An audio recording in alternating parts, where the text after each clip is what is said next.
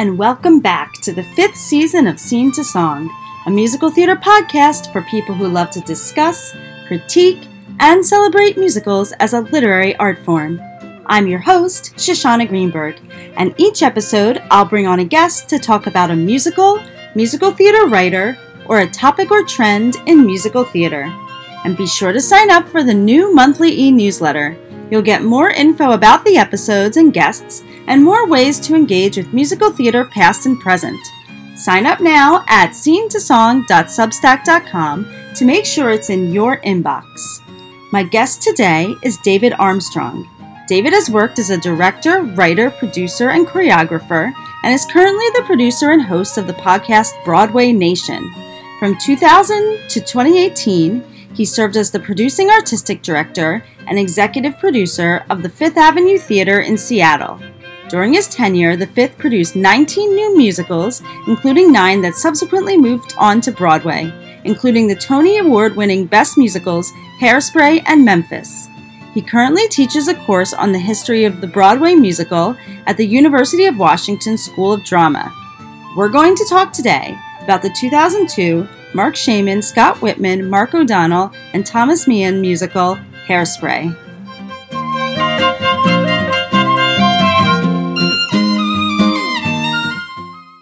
Hey, David, thank you so much for being on the podcast. So excited to have you. My pleasure. I'm so excited to be here.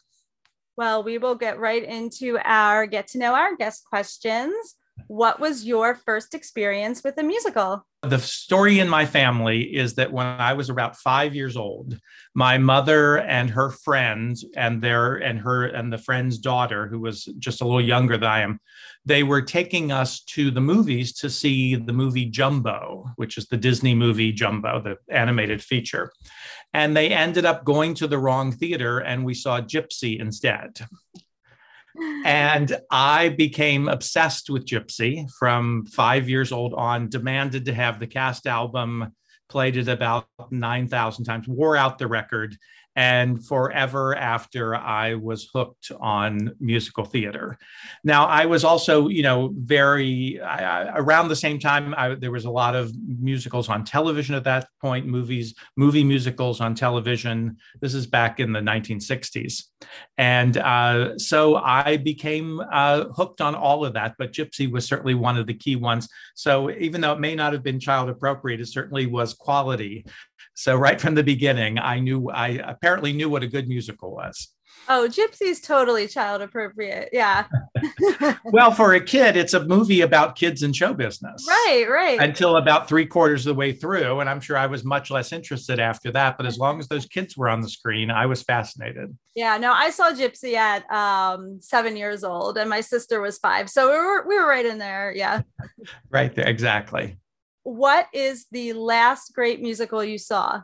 Well, the last musical that I saw, I was in New York just a few weeks ago, and I saw Company. Uh, so, which is one of my all-time favorite shows to begin with. I had seen the current production two years ago on the last night it played before the shutdown, during when it was in previews, and um, was thrilled to be able to go back uh, just a week before last to be able to see it again. Mm-hmm. And it is a uh, I love that show, and I think this new version of it is, certainly is. I consider Company a great musical, and I think this new version of it is doing it justice to a to a great extent. I really think they've done a fantastic job. I still love the original version, perhaps more than the re, than the current one, but the current one's pretty fantastic. Yeah, that was actually my first show back since pandemic. Um, what is a musical people would be surprised to find out you love, and why would they be surprised? You know, I teach a course at the University of Washington about the history of the Broadway musical. So I'm very, very invested in the great musicals of all time but I also like some not so great musicals, as I think we all do.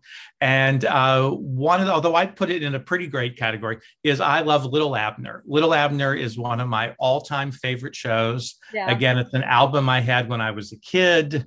And there's no greater number in terms of just sheer joy than Jubilation T. Cornpone, as far as I'm concerned. And uh, that's a record I could listen to over and over and, and have listened to over and over. But every any day of the week, I would put on uh, Little Abner and be extremely happy. And I actually love the movie of it because the movie sort of gives you a chance to go back and see what it was like to see a 1950s musical comedy. Yeah, no, I love Little Abner. Uh, my my middle school did it when I was in fifth grade, so I saw it at like a young age, which was like a good time to see it because it has like it's so silly. totally, it's totally. Uh, uh, kids love that show just mm-hmm. because it is so so silly, and yet it's actually the satire of it is very smart and very yeah sort of pointed. Once you're an adult, you realize that it really is political satire at a very uh, sophisticated level in many ways. Who is your favorite hero character or protagonist in a musical? And who is your favorite villain or antagonist in a musical? That's so interesting. Um, two people come to mind, two characters come to mind who might fall into both categories at the same time. Number one, Harold Hill is probably my is certainly one of my favorite characters and one of the greatest characters of all time. And because he's an anti hero to a certain extent, he's sort of, uh, I wouldn't quite say he's the villain of the piece, but he has his dark side to him. Right. The other person I was going to bring up is Sweeney Todd, who is mm-hmm. also another great anti hero who kind of is the villain of the piece. Right. And that, uh, you know, the writing of that show is so amazing because we're able to invest ourselves in him. We really root for him, even mm-hmm. though we can't stand by what he's doing at all. We still want him to achieve the the justice he's trying to get, even if he's going about it in the most horrible, worst kind of way. What is your favorite musical that no one else has heard of? One of my all-time favorite shows is a show that does not get done very often, and probably a lot of people have only vaguely heard of it, and that's the show uh, Jacques Brel is alive and well and living in Paris. It's one of my all-time favorite shows. I would put it up. That it's in my top ten. Uh, I've directed it several times and uh, just love everything about it. Even though it is the last, it's a it's a very strange show and very unlikely to be a hit because it's basically the same song 25 times. and yet somehow it works like gangbusters. It well, just such a great song 25 times. it is a great song. And it's sort of a drony kind of French song that yeah. just sort of goes over and over. And yet somehow it is a powerful, amazing, uh, totally satisfying show. And it's a review. Yeah, there was a production here maybe like 15 years ago or so that I saw. And I remember really enjoying it. Is that you are you're in New York, right? New York, yeah. Yeah, yeah, that off Broadway production that they did about 15 years ago. Mm-hmm. Yeah, that was pretty good. Yeah. Uh, yeah, I I've seen a number of productions over my lifetime and what's so amazing about that is that audiences go crazy for that show. Yeah. They just go crazy and yet it's really hard to talk any producers into doing it. Even when I was running my own theater, I had trouble talking my staff and other people. We finally did it and it was a uh, it was quite successful and the audiences went nuts and came back. People get obsessed with that show and come back time and time again. What is a moment in a musical that you think gets to a complex emotional state you didn't think was possible to get to? I'm going to say the three big decision moments in fiddler on the roof those soliloquies where he uh, has the on this hand on the other hand yeah. the, where he's grappling with the with the the you know his daughters wanting to break with the traditions. Right. And each of those is fantastic. And then the third one gets so complicated because we really want him to you know give his third daughter what she wants. And at the same time we completely understand why he can't do it mm. and i think that is a really sophisticated uh, dramatic complicated dramatic moment yeah. And I guess it's like the rule of threes where like yeah, like totally it wouldn't have as much impact if uh you hadn't there only two of them. Yeah. Or there were four. Right, right. Yeah. There's a reason there's three main daughters and not four main daughters. Yeah, you're absolutely right about that. Well, great. Let's move on to our topic, which is uh, the musical Hairspray. And um, we're talking about this now because uh, we're coming up on its 20th anniversary, which when this is released on the actual 20th anniversary. So fantastic. In August. Yeah. Yeah. August, uh, I think 15th, we said. Yeah. Yeah. August 15th uh, of this year is the 20th anniversary of Hairspray. So, a great time to revisit the show, talk about the show. Um, and you have a, a particular history with this show. Well, it's hard to believe it's been 20 years. It certainly doesn't feel like it's been that long. Uh, it, it's been a when I realized this was this summer was going to be the 20th anniversary uh, summer for the show, and for me it is a whole summer because my involvement uh, sort of spans the the the summer 20 years ago, because I was the uh, producing artistic director at that time of the Fifth Avenue Theater in Seattle, where I still live, and uh, we uh, produced with in tandem with the New York producing team the world premiere of Hairspray at the Fifth Avenue Theater that year, and it was when the the first it opened. Uh, in June at the Fifth Avenue, and then uh, and played for a three week run, uh, quite successfully and quite excited. It was a very exciting time to be involved. And then the show uh, then opened on Broadway in August. So it was a very quick turnaround between the world premiere that we did here at the Fifth Avenue and then the the Broadway opening. And I uh, was uh, you know uh, privileged to attend the Broadway opening in New York and to so that the the, the whole summer uh, just brings back so many memories and it was an incredible show uh, to be in that room on the very first performance at the Fifth Avenue Theater when no one had any idea what they were going to see. Uh, I had been to the readings in New York and had been involved in uh, as we were deciding to work with the producers to do the show. I'd been involved to a great extent, but you know the producers, nobody involved, the writers. Uh, could not have anticipated the excitement and it's hard to remember because now we think of hairspray as a big giant hit mm-hmm. big tony award winning hit at that moment it was a show that nobody really had any uh, great uh, anticipation of None of the writers, Tom Meehan, their book writer, but none of the other writers had ever written a Broadway show before. There were no big stars. Even Harvey Fierstein was not a giant star yet at that time. Hairspray sort of propelled him into that. Uh, and nobody else in the show was very well known. It was not, it just had not a large profile. So there was not a great anticipation of, oh, this is going to be the new hit show of the of the season or eh, at all. So when the audience came into that theater that night, our subscription audience at the Fifth Avenue Theater, who was just coming to see a show, they knew they were coming to see a new show, which in some ways was probably uh, negative to a certain extent because they didn't know what to expect. They didn't know what it was going to be, and that we didn't have a history of doing new shows yet. This was what put us on the map in that regard. So this was a big sort of unknown for the audience, and I often describe it as that the the opening number happened, the sh- number that we, you know, uh, Good Morning Baltimore, although it didn't have the little mini overture before it, it just started right with that vamp bump, bump, bump, bump, bump, and the cur- the drop went up, and uh, and Tracy's on the stage and starts singing that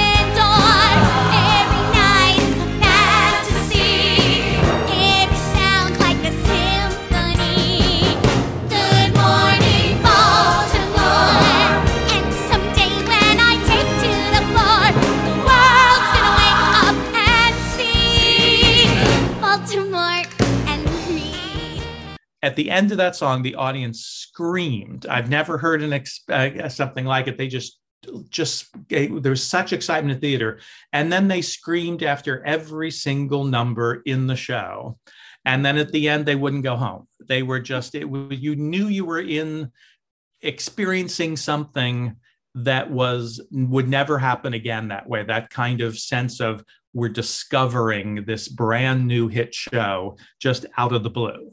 It yeah. was truly thrilling. Wow. So I imagine they were since this was like the pre-Broadway that they were still kind of working on the show. Very much so.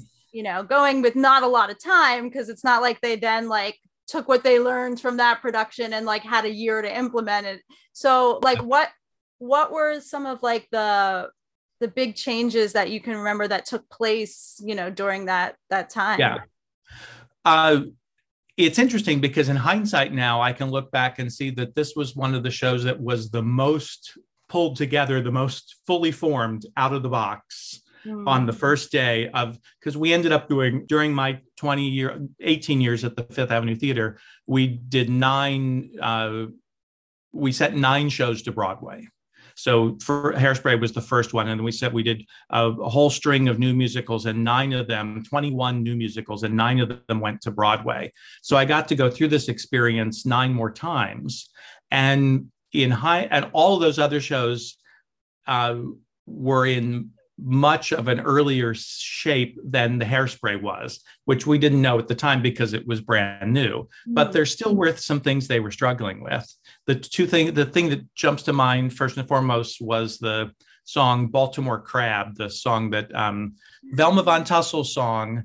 Uh, there were three different versions of that, even while we were at the Fifth Avenue. So they kept rewriting that and ended up with the Baltimore Crab song that you see that you hear on the cast album. And of course, then they rewrote it again when they made the movie. So that's been the that's I think the the writers of the show struggled the most with finding Velma's uh, initial song.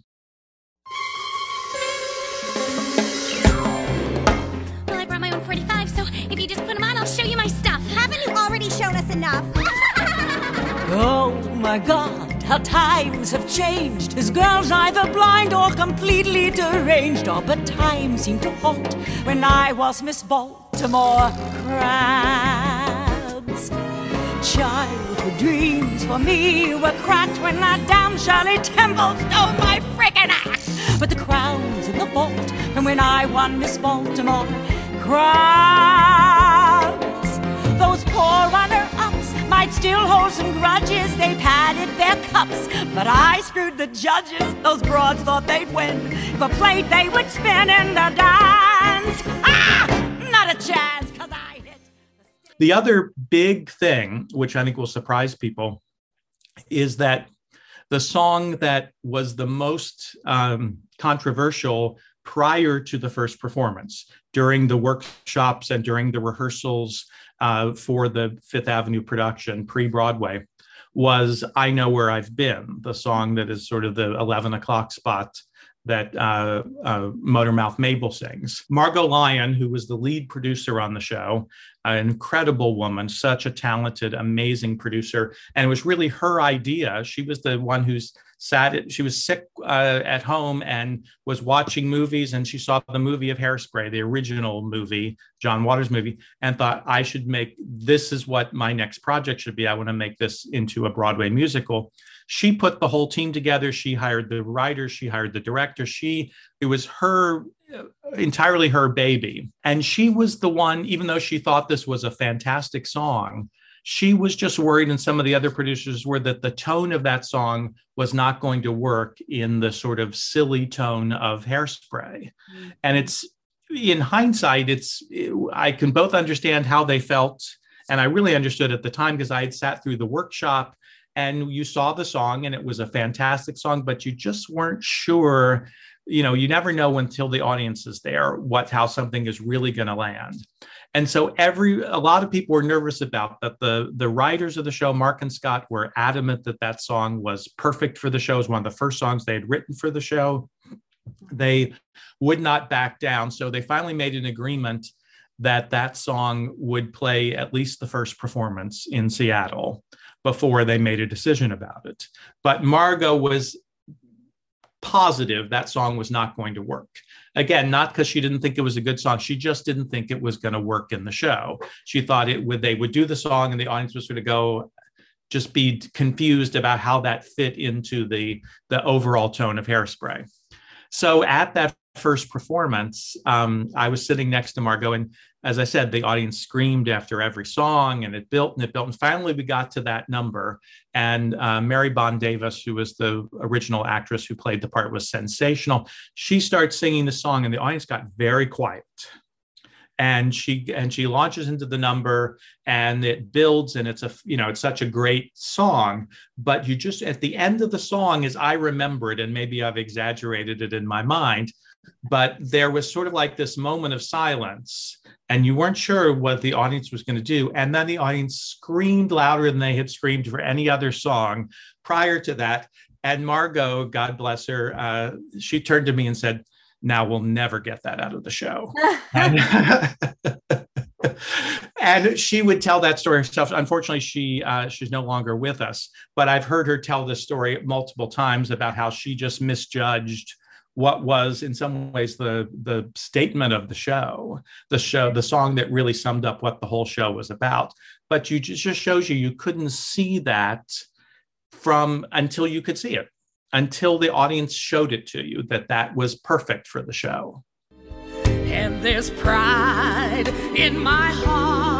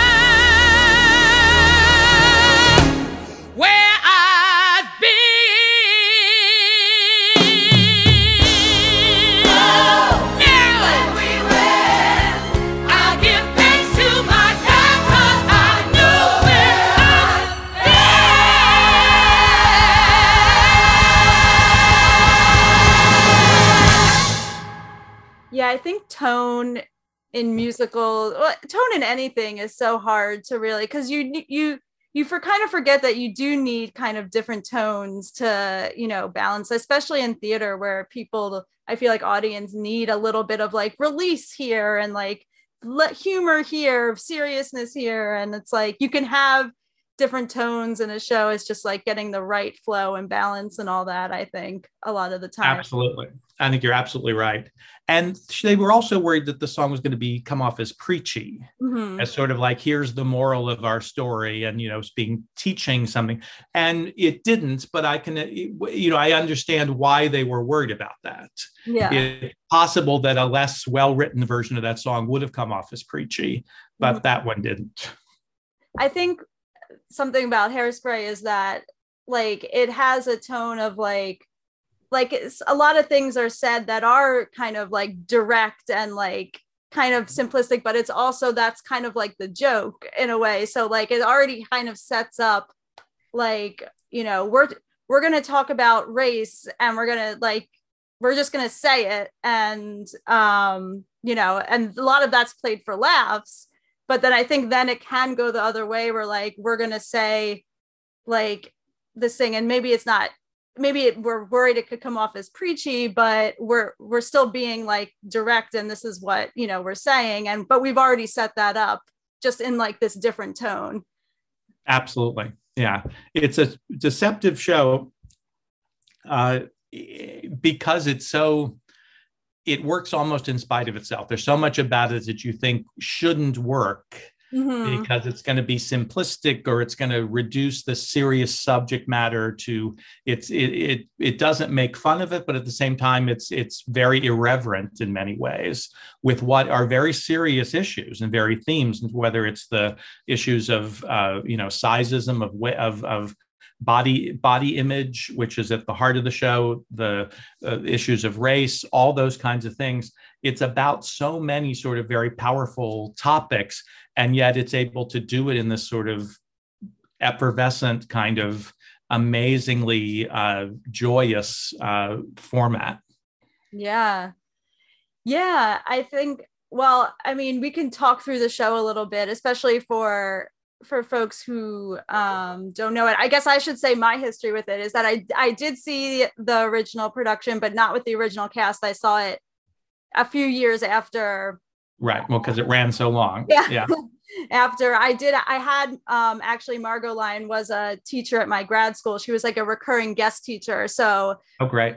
So the shows uh, at NYU. So the shows. Um, that she was producing we got to go see so but by the time i was there it was a few years into it and then i saw the movie when it came out which i actually i don't know if this is bad but i love i actually love the movie more than the show it's a great movie there's no two ways about it i saw it like maybe two I, th- I think i saw the show in like 2005 and then the movie came out in 2007 no, it's a terrific movie. It's one of the best of the, I think, contemporary movie musical adaptations. So I, I don't, I, I don't disagree with you at all there. Yeah, as you mentioned, like there's that great opening number, "Good Morning Baltimore," and I. It's funny. My favorite songs in the show are the first and the last song. Yeah, yeah, like yeah. A great way to. I mean, other people probably have different opinions on favorite songs, but for me, it's like they got me right at the beginning and they got me right before I left. So I'm like, yep,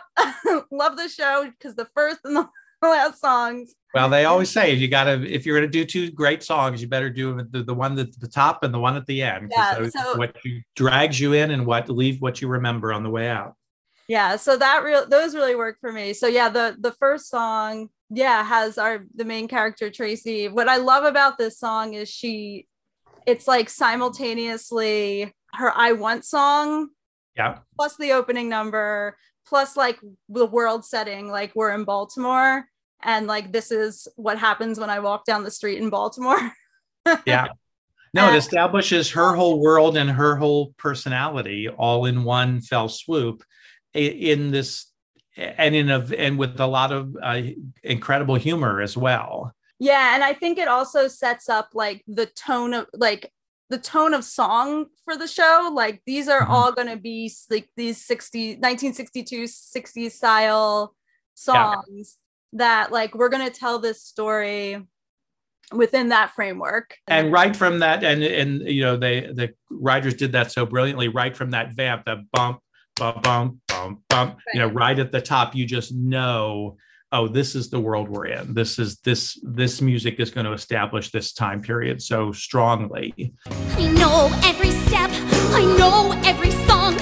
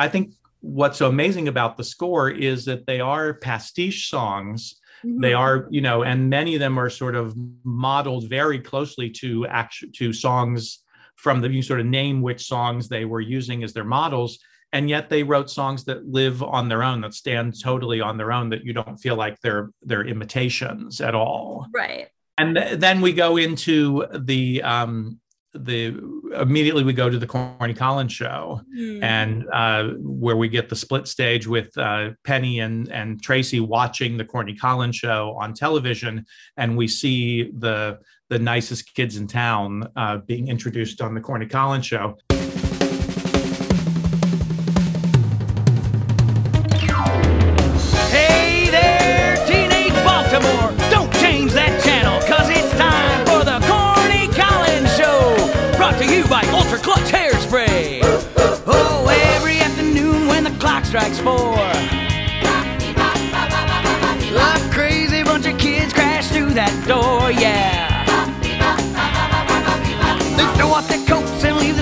Behind. And then they shake it, shake it, shake it like they're losing their mind. You'll never see them frown cause they're the nicest kids in town.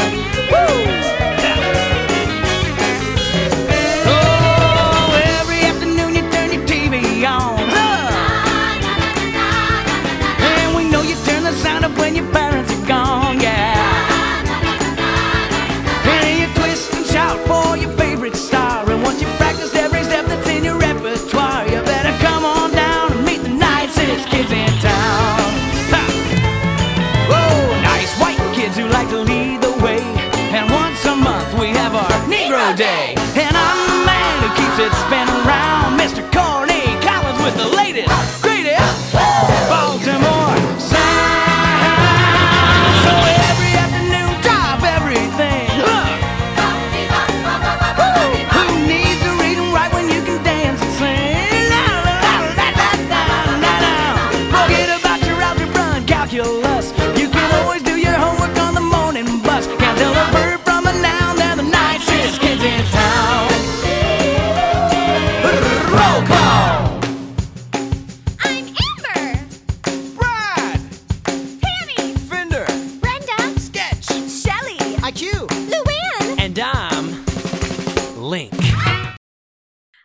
uh, this is less and less of a thing, but like I remember as a kid having localized TV shows, and to have that kind of be back in in a story is nice. A nice callback. I, of course, that's from the movie, and that's what John Waters, you know.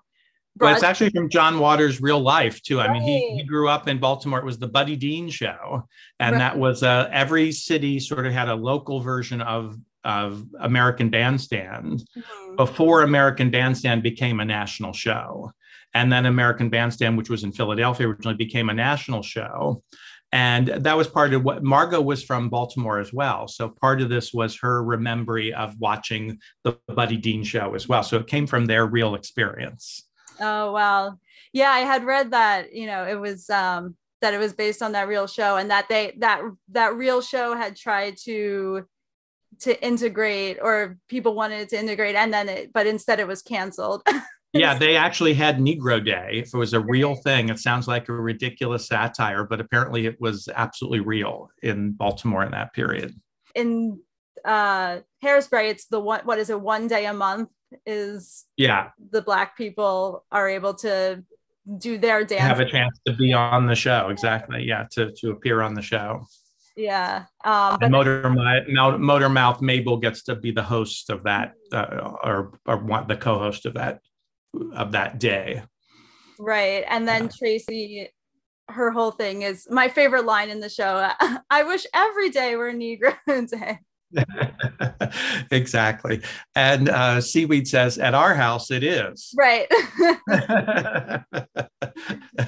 Yeah. I I even think like what does she even what does she even mean by that? Like does she I mean obviously she wants integration, but actually if every day were Negro Day, then it would just be every day like that the the black dancers would have the show for themselves also, which could also be like a you know a great show too. I think she just wants the excitement of it and to see that great dancing that she doesn't get to see when the white kids are on. Tracy doesn't start off as uh, with this conviction. She really just wants to be on television at the beginning. Mhm. She wants to be one of the cool, one of the nicest kids in town. She wants to have that, and she sort of falls in. She discovers these uh, these um, passions along the way, and by getting sent to detention, she Mhm. meets seaweed, and that is the the the big event of the show is Tracy getting sent to detention because all the rest of the plot hinges on her having met seaweed in detention and learned how to do those dances.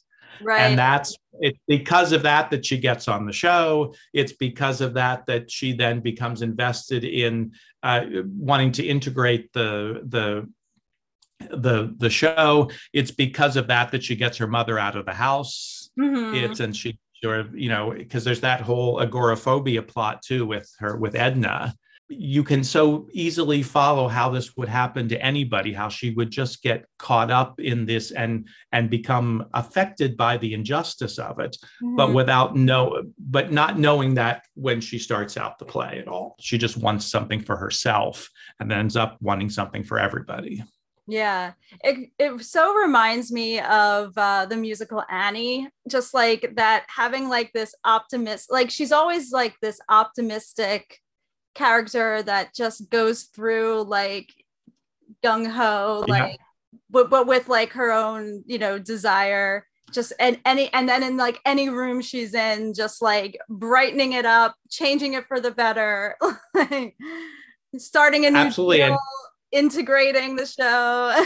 uh, one of the things they have in common is that tom meehan is the book writer for both annie and for hairspray I knew that, but it didn't like completely click, and, and I was just like, "This is so much like Annie." I it has a lot to do with Tom because Tom Yeah. came into the show after the it, not from the he wasn't involved with Hairspray from the beginning. They Mhm. brought him in in the middle of the process before the production at the Fifth Avenue, but in the middle of the writing process, and I think he really strengthened the character of Tracy just in the way you were describing it yeah, providing her with that kind of uh, motivation. And what's so interesting about the two shows is they're both very political shows. They're about politics, they're about social issues. As you just said, Annie brings the New Deal. right, Annie is the Annie causes the New Deal to happen, right, and uh, which is really the main plot of Annie to a certain extent and also then how she convinces the most arch conservative person in the world, Daddy Warbucks, to support the New Deal. The the that story that underlies Annie, most people would not tell you that's the story of Annie, but when you really analyze it, that is the main story. It's not it's it's it's more about that than it is about anything else. yeah. And with Tracy, it's like so similar. She has this personal want, and and yet, like you're just so drawn. Yeah, as you said, like you're just so drawn to her optimism. Like if I want to do this, then I can and I will, and like that's what's gonna happen. It's uh and you know sometimes people have criticized hairspray and criticized the character tracy as being sort of a white savior character. But i it's interesting because i have my students analyze that. I teach at the university of washington a course on the history of the broadway musical and hairspray is one of the shows that we discuss in great detail in that class. And we analyze that aspect of it.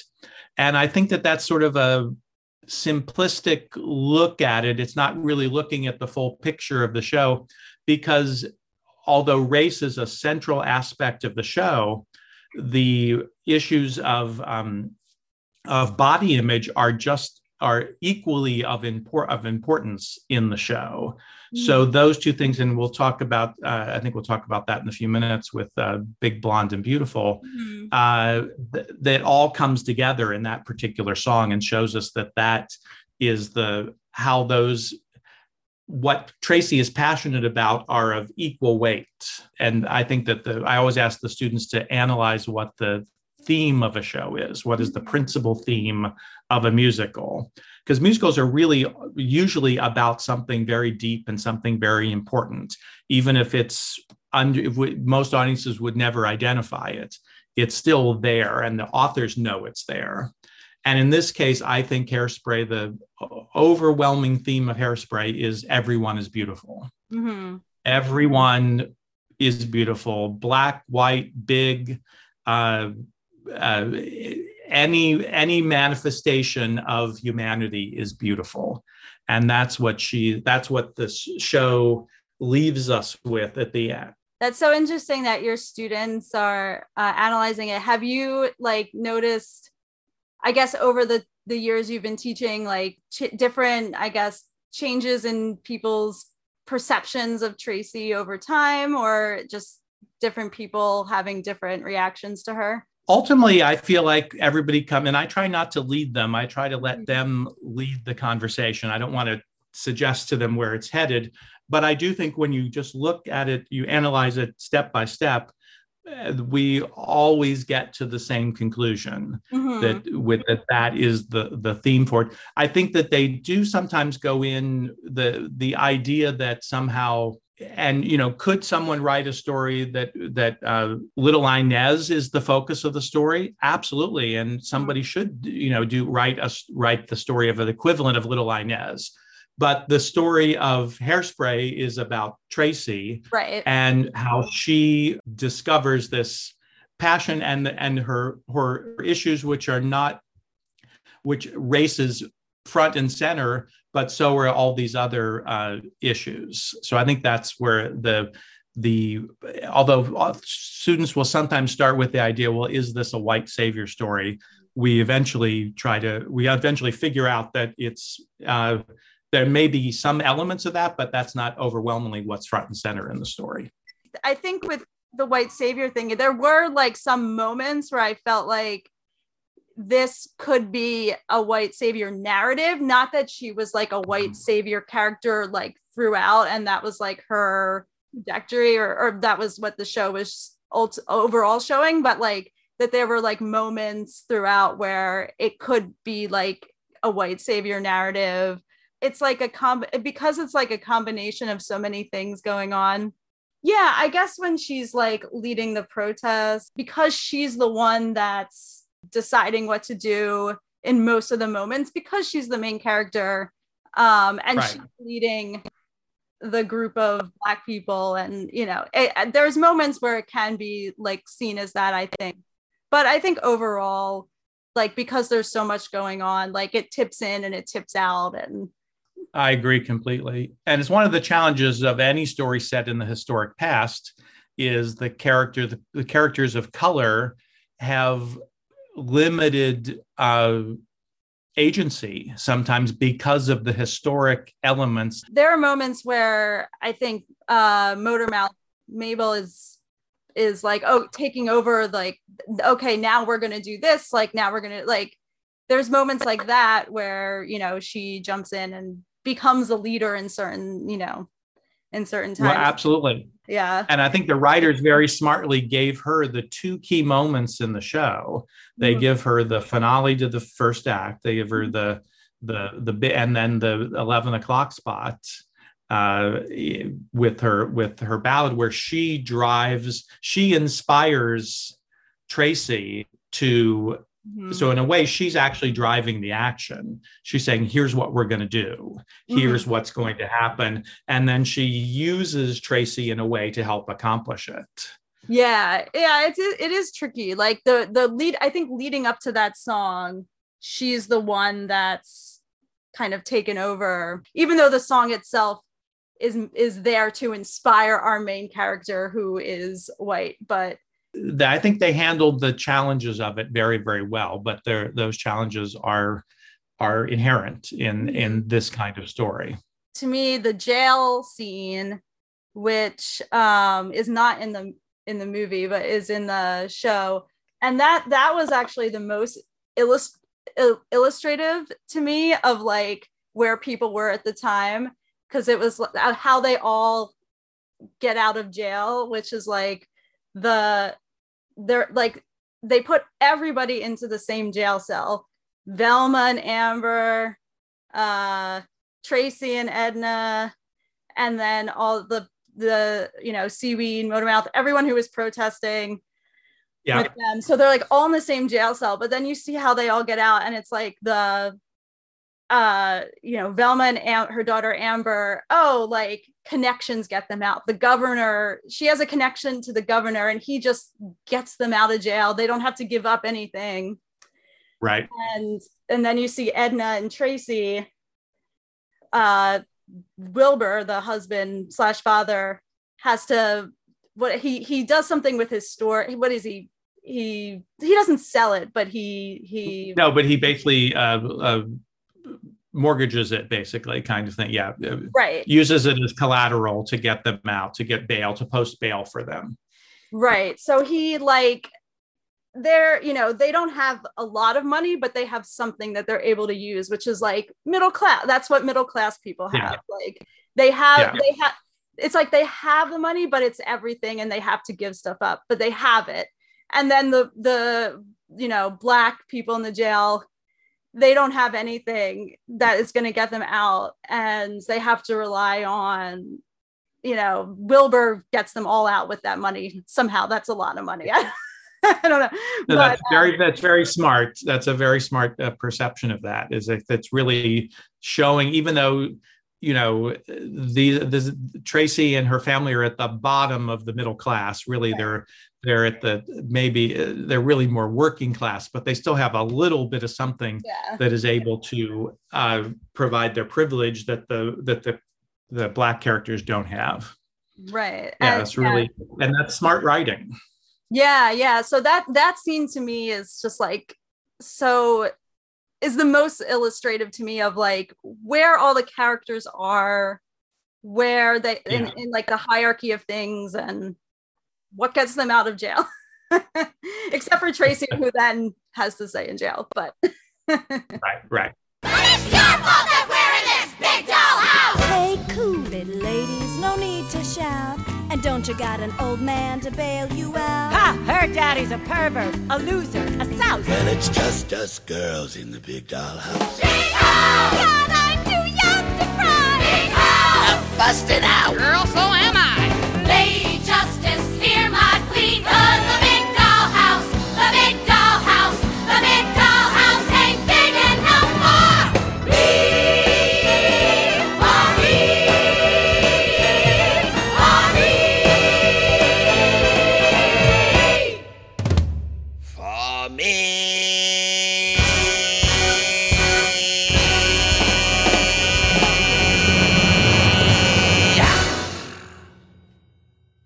there's so many songs yeah so many of the lyrics in the in the show are i feel like they all have these um like great hooks uh to the song Oh yeah.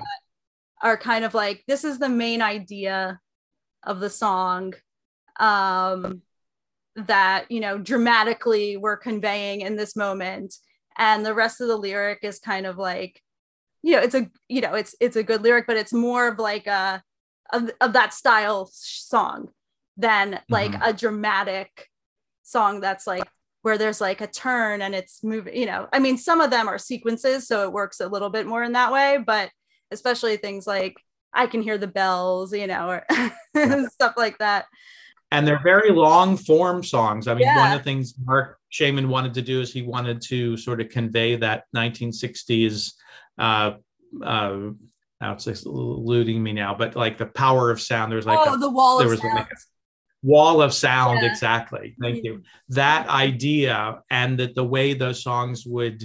And he sort of exaggerated it to make them have even more theatrical impact. But they build and they build and they go on for uh, longer than you think. I remember when I first Yeah. heard the demo tape of the show, because I the first time I heard the score was on the demo that was sent to us, and um, I thought these songs are really long, and it Yeah. wasn't clear at that point how they were going to. You know, you were- you were reading the script and you're listening to the songs, and you thought, are these songs too long? right But then in context, they just really just would build and build. Like uh, "Without Love," as we just mentioned, that just song just keeps has all those key changes and all those modulations that just keep it moving up, and it's so thrilling and exciting. yeah it's like the drama is coming from the build but i think also things are happening in the scene and the song is like carrying that along but yeah i think very few songs are like an aaba structure No, they're more. They're all more a little more complicated than that for the most part. Yeah. And- Uh, Timeless to me is probably the one that's Oh, most yeah. in sort of a. Yeah, yeah. before we go into the why is this so good section I'm just wondering Sure. like, how we think about the show kind of like what when it came out in 2002 versus today just like thinking about the show in the different time time periods like 2002 when it came out how we were how we were thinking about race how we were thinking about fatness how we were you know what we were as a, as a country and then like today Yeah. um 20 years later what how things have changed uh yeah Or not. Or not. Yeah. I mean i think Yeah. as i interject the conversations on race and fatness have definitely evolved since then. And like how we how we maybe talk about them or portray those conversations have evolved. I think the show was, in hindsight, now incredibly forward thinking and mm-hmm. way ahead of its time in terms of that. And when you think back to the original movie of Hairspray back in the, I guess, 70s or early 80s, I can't remember exactly when that the Yeah, it was in original the John 80s, Waters movie was. yeah. Was it the early 80s? Yeah. i think it was i think it was 88 actually Um, Oh, was it that late? I didn't remember it being that late, but yeah, I'm, I'm sure you're right. But with Ricki Lake, um, that what John Waters issues he's dealing with are really ahead of their time in some ways because Yeah. we're just now catching up with so much of that mhm. and grappling with it. I think also what he was able to do, and I think it's sort of uh, n- not that it makes people uncomfortable today, because I think they still just fall in love with hairspray and fall in love with the characters in the story. But my students, uh, I think, are sometimes surprised to see these serious subject matter dealt with from this comic persona point of view. Yeah. And it can at first you can think well should we be doing that? Should we be should this be funny?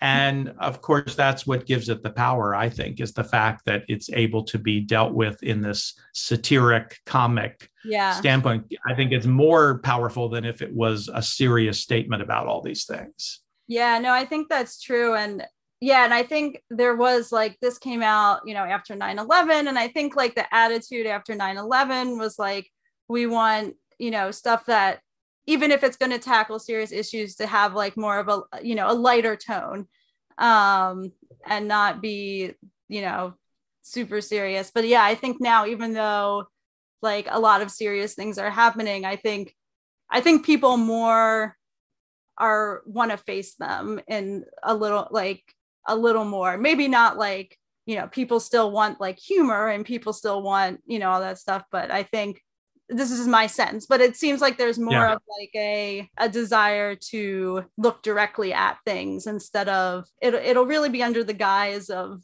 of this you know i think hairspray like the humor a lot of it comes from like there's a meta-ness to it um kind of Mhm. making fun of like how ridiculously we do talk about race and and how Yeah. they did in 1962 but also today like the, just like how excited they are to be in white people invited to the black people black people's like community and like oh i'm so cool Yeah.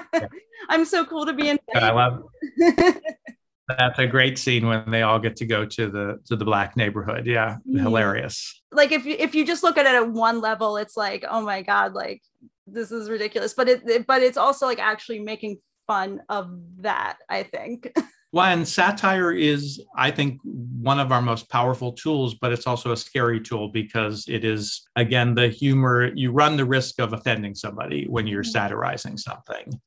And, you know, and because it, it's a critique, Mhm. satire is inher- inherent a critique of society, which I think is personally more uh, powerful and more interesting than just sort of a, a, a straightforward uh, comment on on things. Very often, probably why I like. Uh, uh, Little Abner so much because it Yeah. also is doing a lot of the same thing, and and Annie's doing that as well. Annie yeah. is uh, is is satirizing to a certain extent, and uh, the the politics of of the 1930s. yeah yeah and i think also things that are just in terms of what's evolved i think we're more now than 20 years ago looking like looking at things like race and fatness as more systemic than Mhm. individual not that people weren't saying that 20 years ago but i think the general culture is more caught on to that idea that it's not individually we can overcome race you know if we all believe you know or whatever it is. But that like we're i think we're now looking at like yes there are systemic things that and, and that's kind of coming into our stories more than it was 20 years ago. Absolutely. and I think hairspray, I think it does have more of an individual lens, even though it does like to touch on systemic things. I wonder if it had been written today instead of 20 years ago, if more of like the systemic idea would come into it. Mhm. A musical is going to be driven by a dynamic character Mhm. who's going to exemplify how individuals can make change in the world. Right. Although I think the systems are exposed by what Yeah. she's talking about, Right. it's still going to be i think the it's going to tell us that we each need to do our part right. and maybe that's an okay message yeah yeah for sure and um yeah i mean i think a lot of times when you go up against systems like most of the time you're going to fail and we Yeah. definitely in a musical need to see a win instead of a failure mo- at least at the end. It, it's a hard especially in musicals like it's a very hard thing to to do is to to talk about systemic to have characters go against the systems because it's very hard to to win in those situations yeah i mean mostly they go against society which is its own kind of system i guess or represents the system. Let's move on to our why is this so good section. So we're still talking about hairspray. We're just talk uh more specifically about the song big blondes and beautiful uh which is the act one finale. So why did you pick Yeah. the song for why is this so good i think because i've come to appreciate the craftsmanship of that song so much by teaching it now. And as we go as i lead my students through this process of analyzing the story and the themes of the show it's what they were able to do in that song is um, bring all the concerns of the show all the themes together into one thread and and equalize them sort of put them show us that they're all of equal importance uh, there's a woman named Stacy Wolf. I don't know if you know her. She's an academic. She's written several books. Do you know Stacy? i don't know her Uh, personally but i know but- of, she has uh, in one of she has several sort of feminist look at the musical book she's a fascinating uh, uh, woman and she talks about the uh, the there's a tradition in the musical theater of first act finales of female self-assertion Hmm. and she traces these from "Don't Rain on My Parade" to uh, to uh, "Everything's Coming Up Roses." You can sort of trace them through the history of the Broadway musical. And what's fascinating here is that they give the female uh, the the the song of female self-assertion to Motormouth rather than to Tracy Mhm. at the end of Act One. She's the one who gets to have this moment in the show yeah and she leads Tracy and she leads Edna. I mean, they end up all three of them singing it, singing with her. They all and and the whole ensemble as well. But it's Motormouth who asserts herself at the end of this to say to the you know which is this is where the protest happens in the show as opposed to in the in the movie Mhm. this is where they they're going to protest the um the uh they're they're on purpose going it's mother daughter day at the at the uh, corny collins show so they're going to go there as uh mother daughter of uh people of color and and tracy and and edna to uh protest the the the discrimination of the show and she i think by putting this weird frame on it by uh where big i'm big blonde and beautiful is the, her assertion is i am a big woman i am a uh, I'm black, but I'm blonde. So Right. right away, she's making a statement about I get to be what I want to be. Mhm. I don't have to follow any of the rules, and I'm beautiful. and she gets that message is what inspires. So the big and the black and the blonde and the beautiful all come together in this message. This is who we are. And we're going to we're going to use that. We're going to flaunt it. We're going to put it in everybody's face. And we're going to not apologize for anything.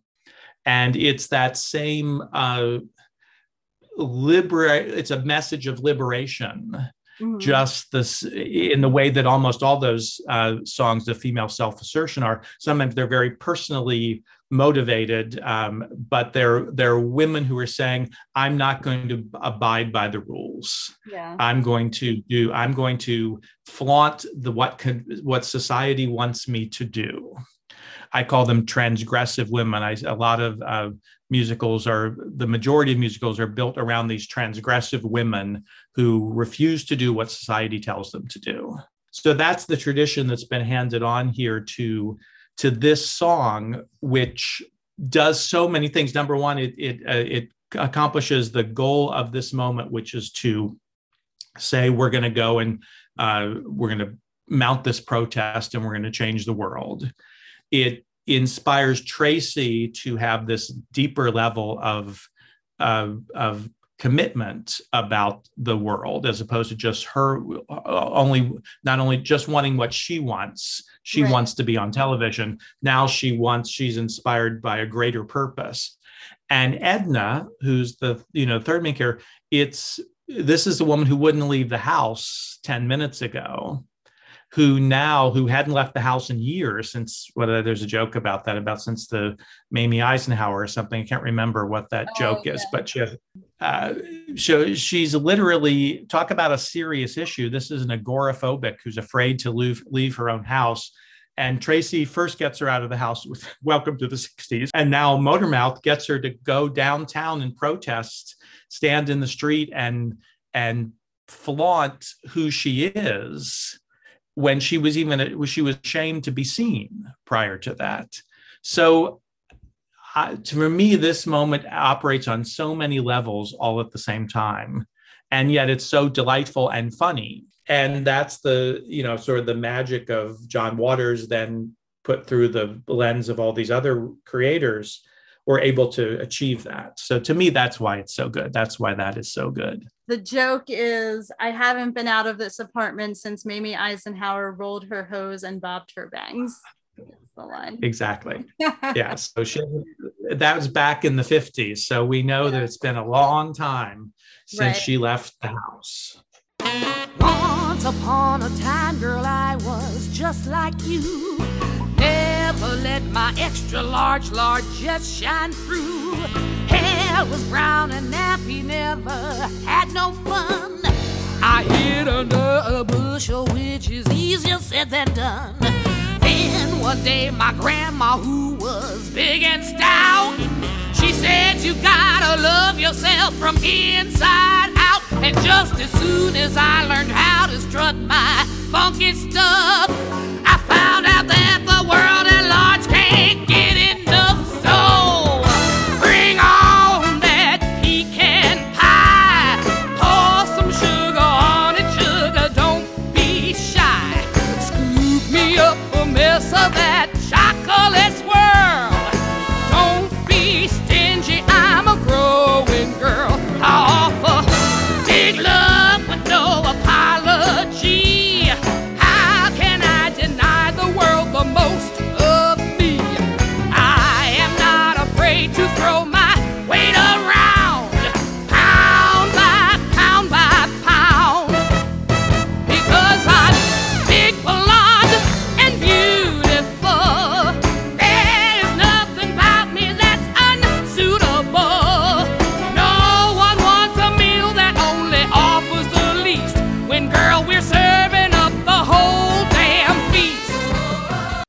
it's interesting. You uh, talk about it not being a song, the the song for Tracy. I feel like Tracy's like confidence song is is kind of the opening number in a way. Like you don't like she's she's discovering something new in this song, but it's not that like kind of what did you call these these songs again? Like uh, uh, song of female self-assertion. Right. She doesn't need to assert herself in this moment. She kind of already did she that. did that from word one, exactly. Yeah, that's exactly right. Yeah. And I think it's one of the things that's confusing. I talk to my students about is it's hard to register Tracy's level of marginalization in the world Mhm. because she's so confident from the beginning and so assertive. But I think Edna fills in that blank. Her mother shows us the level of marginalization Mhm. that these characters, that these, uh, you know, overweight by the way society perceives them, characters on the lowest end of the economic ladder. I mean, Edna has to take in laundry Mhm. to to survive. Um, yes, Wilbur has a store, but it's the lowest end of a retail establishment you can possibly have. Mhm. And I think that's another brilliant part of the writing is that Edna allows us to see the reality of the situation and the shame that they that she has and that Tracy uh, actually uh, has inherited as well. She's just has this teenage vitality that is able to overcome it at least briefly. Yeah, you mentioned how ridiculous the the song is. Um It's ludicrous. yeah, it's I mean it's funny. I mean what I actually what I love about the lyric is just the how um they keep rhyming rhyming beautiful with all these different words. Um which I mean there are definitely a lot of words that rhyme with beautiful, but it's not I don't think it's a word that gets rhymed that often in one song. It usually Yeah. not rhymed like at all, I think in songs, especially this amount You're absolutely right. So I to me that's like the most fun thing about the song, even though it goes into all kinds of I guess I, I mean as a lyricist talking, but it gets into a lot of like ways like that she loves food and all this stuff. But for some reason the the the consistent rhyming of beautiful is is what gets me with this song. Because I'm big, blonde, and beautiful. And Edna girl, you're looking so recruitable. Why sit in the bleachers, timid and afraid, when Edna you can be your own parade? and you know the food is all there to sort of celebrate the the the weight to, to to flaunt it to say this i'm not going to be ashamed of this i'm going to relish in it yeah. i'm going to be who i am and yeah. it's sort of that reclaiming it's that claiming uh, your what people uh, use against you as as and turning it on a head to so then you they it has no power anymore because you've you've reclaimed it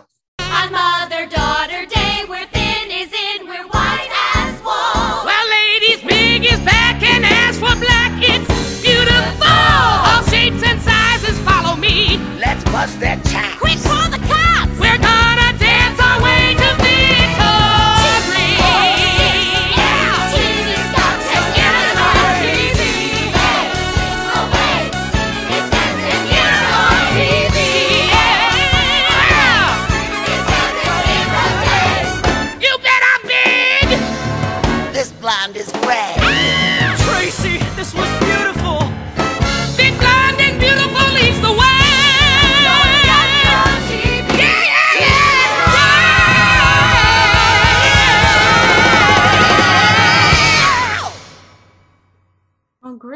let's move on to our final section. Uh, something Sure.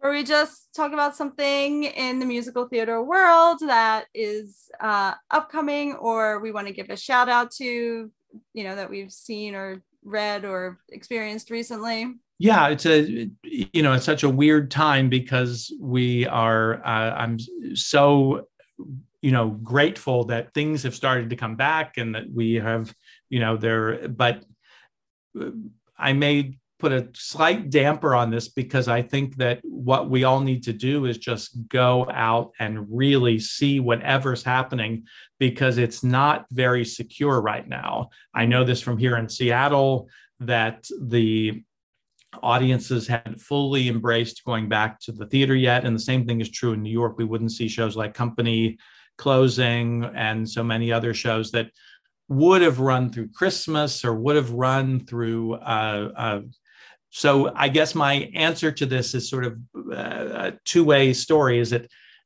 uh, what's so exciting and so wonderful something this thing that's wonderful is that theater is that theater is available again that Mhm. it's being done it's a app and i you know am encouraging everybody i know and everybody i meet to go Mhm. just go do not assume it's going to be there because it's really a very tricky time especially for regional theaters across the country i felt things were scary like two years ago but in some ways i'm a little more afraid right now Hmm. because it's just it's got to come back in a way that it hasn't quite yet Mhm. and so i'm sorry if that wasn't as as positive as this segment usually is but i actually mean it with the greatest and best of intentions i loved going to um to new york a few weeks ago and seeing i saw five or six shows but none of them were full.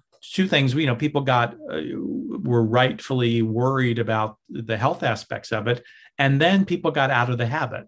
Everything playing is something wonderful as far as i'm concerned right now and we should go see it Nice. Yeah. Yeah. I know it's such a hard time with mask mandates. It's like, how do like some do, some don't. Some people will only go if there's masks. Some people only go if there's not masks. there was an incredible documentary i think it's still on um, one of the streaming services right now called the show must go on about how uh, in uh, korea they kept the shows running all through the pandemic Mhm. and even when they didn't have vaccines or anything and the the uh, the evidence is overwhelming that if you personally wear a well-fitting mask when you're in the theater you will not get covid doesn't matter what anybody else is doing no, I hope so. I yeah. and that documentary really made it clear i recommend that documentary highly it's really Yeah. good The show the show must go on.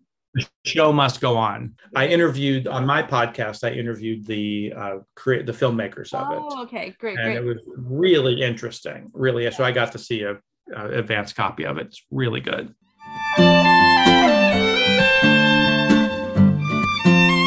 Thank you all for listening to this episode of Scene to Song. After this episode, Scene to Song will return again in the fall. In the meantime, you can write to scene to song at gmail.com with a comment or question about an episode or about musical theater, or if you'd like to be a podcast guest. Love this podcast? Help it find more listeners by rating it on Apple Podcasts and leaving a review. Follow us on Instagram at Scene to Song, on Twitter at Scene Song, and on Facebook at Scene to Song with Shoshana Greenberg Podcast. Sign up for our monthly e newsletter at scenetosong.substack.com. The theme music you are hearing is by Julia Meinwald. And be sure to check back soon for our next episode.